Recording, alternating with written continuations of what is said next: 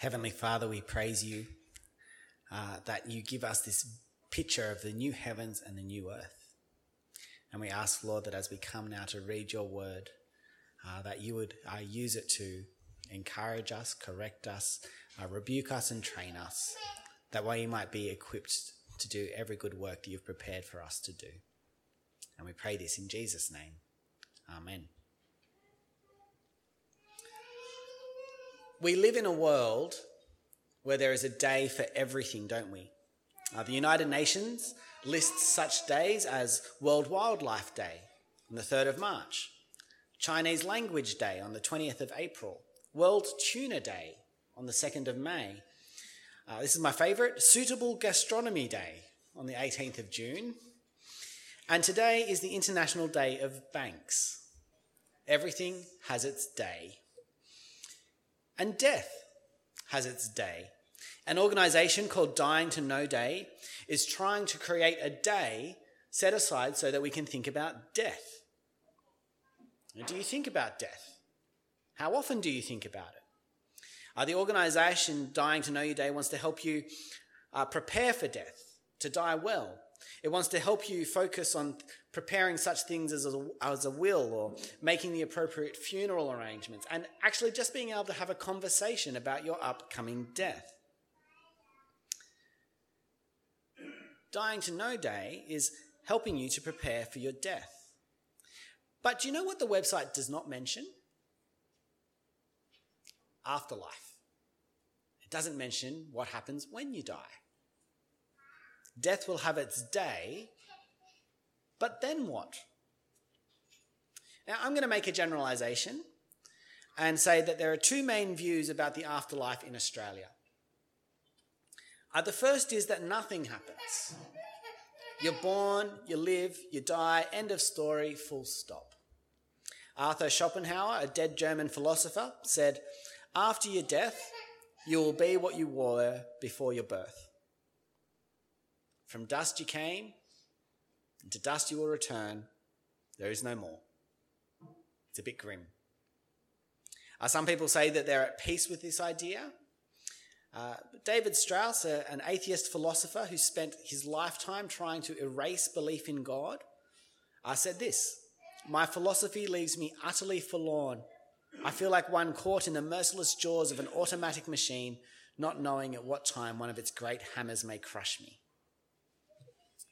Believing that there is nothing after death doesn't bring comfort, doesn't bring solace. But that's the first view of the afterlife that lots of Australians have. Uh, the second view of the afterlife in Australia is the she'll be right, mate attitude.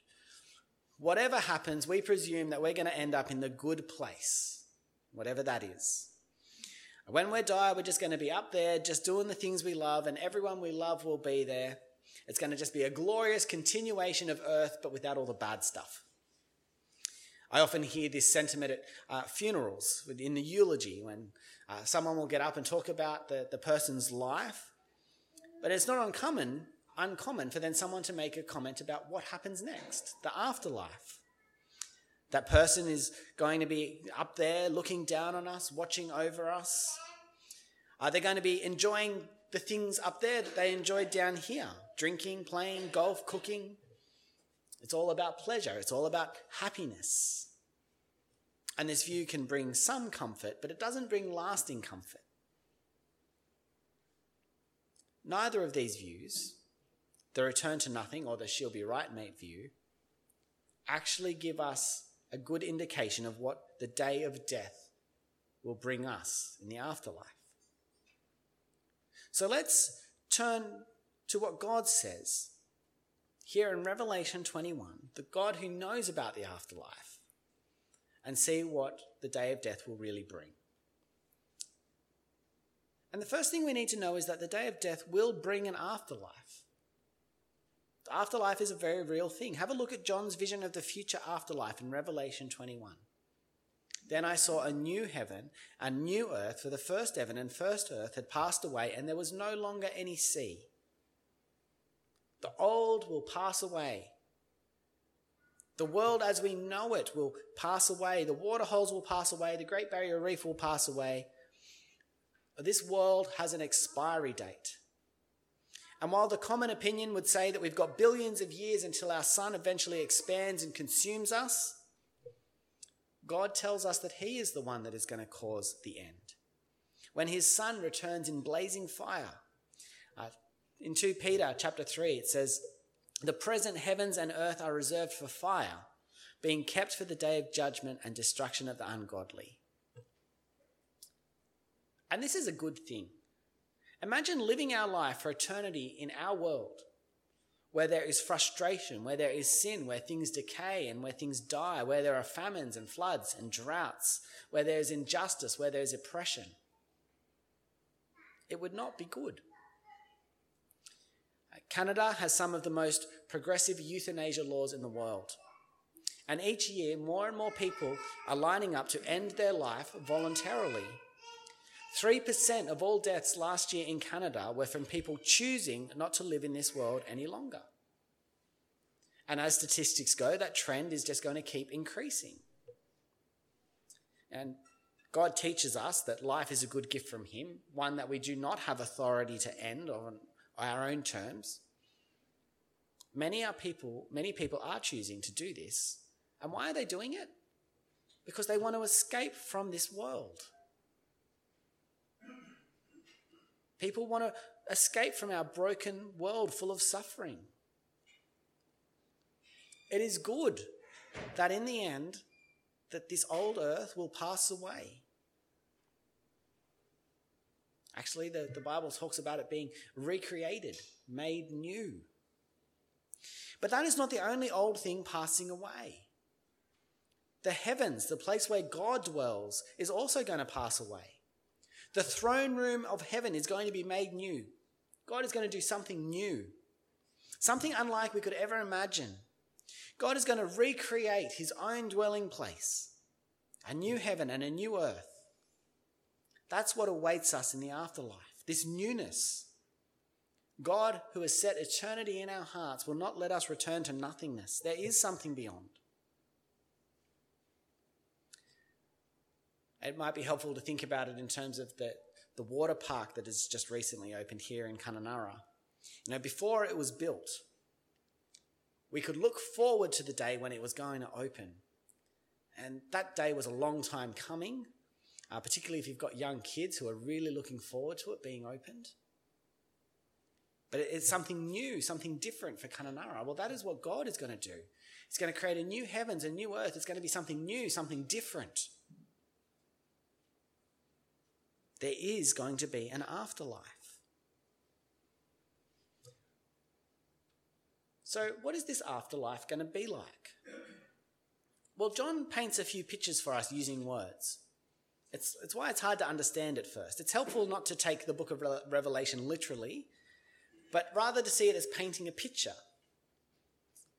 And so let's have a look at what picture Revelation paints for us of the afterlife. And the first picture of what we see there is there is no sea in verse 1. Now, before you think of a landlocked country like Uganda, uh, the sea for the Jew is the first, in the first century, it was scary, it was unknown, it was dangerous. They didn't border the sea. And for them, the, the sea was not a place of peace, but a place of fear. And the idea of there being no sea is that is a place of peace, a place without fear, a place without worry, not dangerous. This is affirmed in verse 4. And this is a great verse to commit to memory for what the afterlife with God will be like. He will wipe every tear from their eyes. There will be no death or mourning or crying or pain, for the old order of things has passed away. A place of peace. All those things that we want to escape from in this life will not be there in the afterlife. And why is this the case?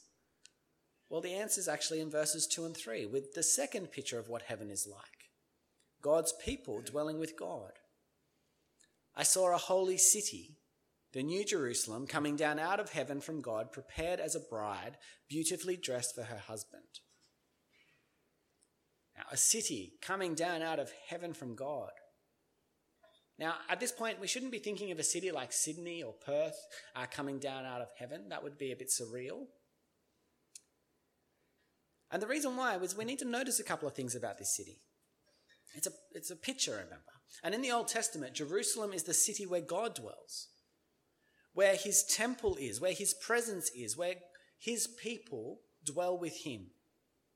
And God is saying that this new city, this new, new dwelling place for him, is one where he will dwell with his people in making all things new.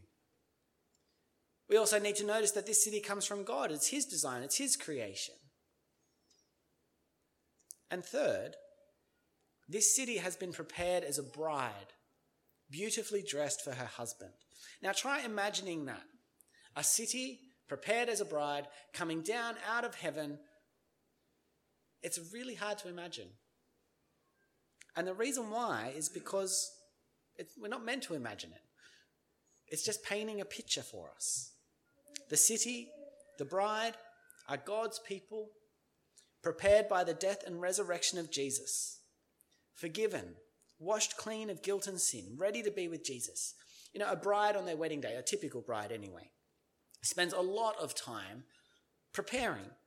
There's the hair appointment, the makeup appointment, uh, there's the the getting dressed and putting it all together. Uh, meanwhile, the, the groom is throws on his suit and goes, Yep, I'm ready. But this, this picture of the bride being prepared is really helpful for us as we think about the church. Jesus is preparing the church for this day when we get to walk down the aisle and be with him for all eternity. And when we're with Jesus for all eternity, God will be dwelling with us. The, the two places of humanity and God are going to be together in the same place. The new temple, the new city of God's people. And it's going to be nothing like we've ever imagined. And in this picture that John paints, what is important is who we are with, not what we do. Because who we're with matters. When I'm with my extended family. It's about who we're with. It's not about what we do. We could be gathered at a park having lunch together or just be sitting watching the AFL. Who we're with matters more than what we're doing. Well, it's the same with the afterlife and the new heavens and the new earth. Who we're with matters. Sure, we will do things. We will spend time bringing glory to God and His Son. We will have some kind of work to do.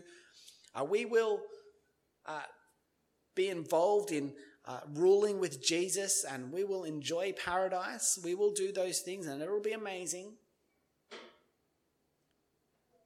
But what's even more amazing is that we will be doing those things with God and with his people. Now, the third picture is of God ruling the new heavens and the new earth. In verses 3 and 5, God speaks from his throne. Not only is God going to dwell with his people, but he is going to rule them with the truth of his word. God and his people will live together, honoring his rule. Now, that might not sound great to someone who doesn't want to recognize God's rule, but to us who is God's people, who have been prepared by Jesus to be with God, it's going to be amazing, something to look forward to. And so we have this picture of the afterlife a place of peace, a place where we dwell with God, a place where we live under God's rule. Now, who is this afterlife for? Well, the first thing we need to note is that it's not actually for everyone. Who is it for? Well, it's, it's to the thirsty. In verse 6, it says, He said to me, It is done. I am the Alpha and the Omega, the beginning and the end. To the thirsty I will give water without cost from the spring of the water of life. The one who exists from all eternity offers eternal life to those who thirst. It's another picture water without cost from the spring of eternal life. Have you ever paid a premium for a bottle of water? Uh, maybe when you're out and about or at an airport or something. Uh, we got this one given to us as part of a family deal at our local takeaway last night. And it says on the front, spring water refreshingly good. And I imagine that there are times when water is refreshingly good, like after running uh, 5Ks in the heat uh, of Kununurra, refreshingly good. Well, here Jesus is saying that there is water that's even better. It's water that springs up into eternal life. And it's free. You don't have to pay for it. It's called grace. It's water we don't deserve, that we are actually unworthy to drink of. But Jesus, who died on the cross for our sin, forgives us. And he offers us the best water water that springs up into eternal life. And we actually see an example of this in the Gospel of John in chapter 4. Uh, Jesus encounters a woman at the well, and this woman was thirsty. Her life was a wreck.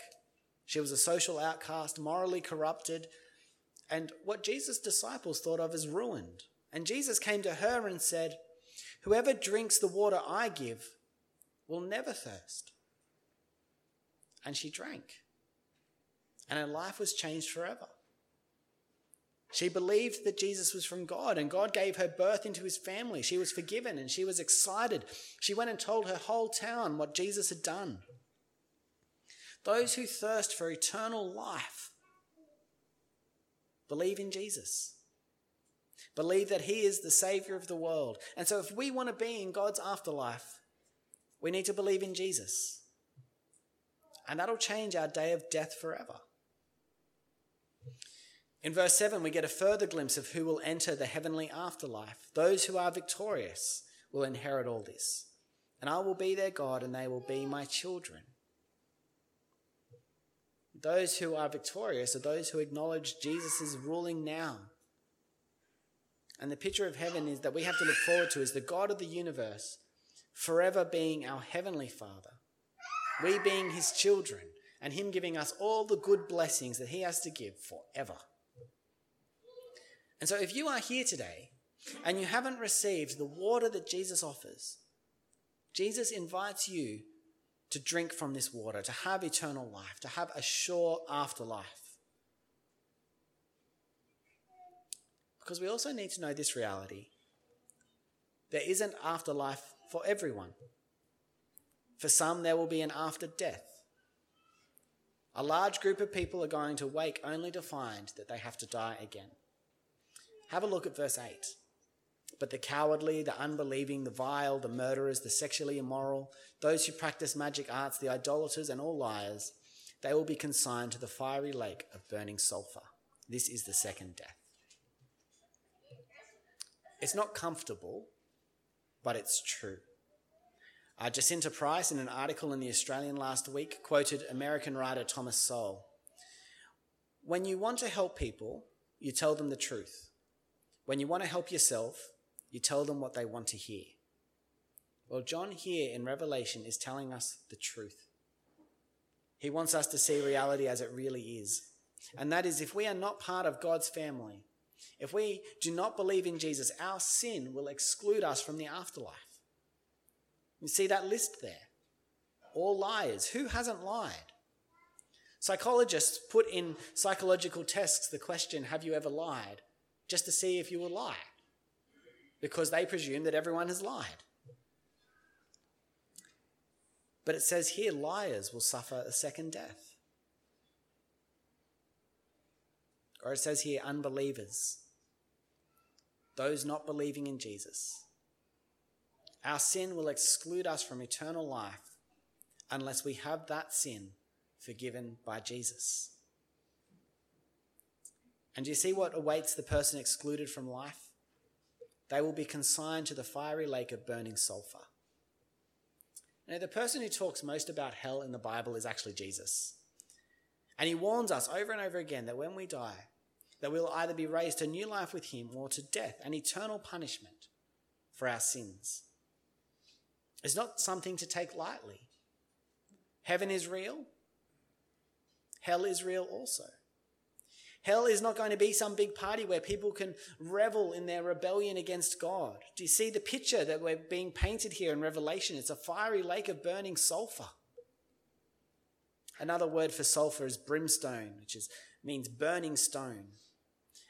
And when sulfur burns, it burns into a blood red liquid and emits a blue flame. And the gases that it emits are toxic. And it's what causes acid rain. Hell is not going to be a party. It's going to be, mm, for a better word, hell. Away from the blessings of God, away from his people, away from his dwelling. Now, God will be there because God is omnipresent, but he will be there active in judgment. And to be there will be like swimming in burning sulfur. Now, that might sound harsh of God, but that's only because we don't understand the depths of our sinfulness. We don't understand the extent of God's holiness. In our sin, we reject the creator of our world and instead we crown ourselves king. Every time we sin, we're saying to God, God, get off your throne. I want to sit there. I want to rule. I want to be in control. And it's that sin that will mean two things. The first is that God is going to exclude us from the new heavens and the new earth because we will not be worthy to be there. And secondly, that sin means that we won't want to be there. We'd prefer to swim in sulfur than share eternity with a heavenly Father who rules his people with goodness and wisdom and grace.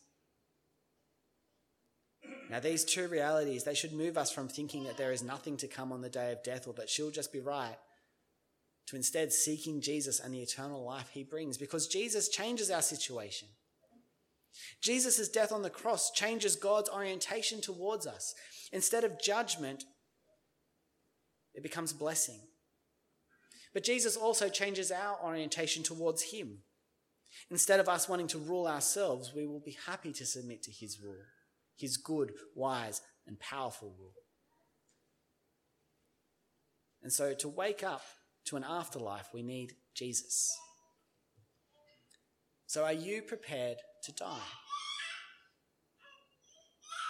I want to finish with two stories. Uh, the first is of Sir Thomas Scott, a Chancellor of England in the 1500s, and an atheist. Uh, these are reported to be his final words. He said, Until this moment, I thought there was neither a God nor a hell. Now I know and feel that there are both, and I am doomed to perdition by the just judgment of the Almighty. It was his day of death that awoke him to the reality that there is a heaven and a hell. And he knew that he was going to be in hell under the judgment of God. The second story is of Diana Clifton. She was a parishioner at our last church in Wentworth Falls, uh, who only recently passed away. I don't know Diana's last words, but I know that she was someone who was looking forward to the new heavens and the new earth. She knew she belonged there. She longed to be there. She talked about wanting to be there. And while she made the most of every opportunity she had in this world, she served at church, she taught scripture, she ran Bible studies, she pastorally cared for women. She was always looking forward to heaven. She had a peace about her coming death, a confidence, because she knew that there was an afterlife. She knew that Jesus had secured it for her. She knew what her day of death would bring. Well, dying to know you day wants you to prepare for death. And the best way to do that is to believe in Jesus. Let's pray. Heavenly Father, in this passage we see our two realities. One where we get to be with you for all eternity if we trust Jesus, and the other where we don't. That's, that's very sobering for us, Lord. So we pray that you will give us hearts and minds that thirst after Jesus. That we would want the water that he gives that springs up into eternal life. That we can know that our death is not the end but that we will get to live forever with you, our Heavenly Father. And we pray this in Jesus' name.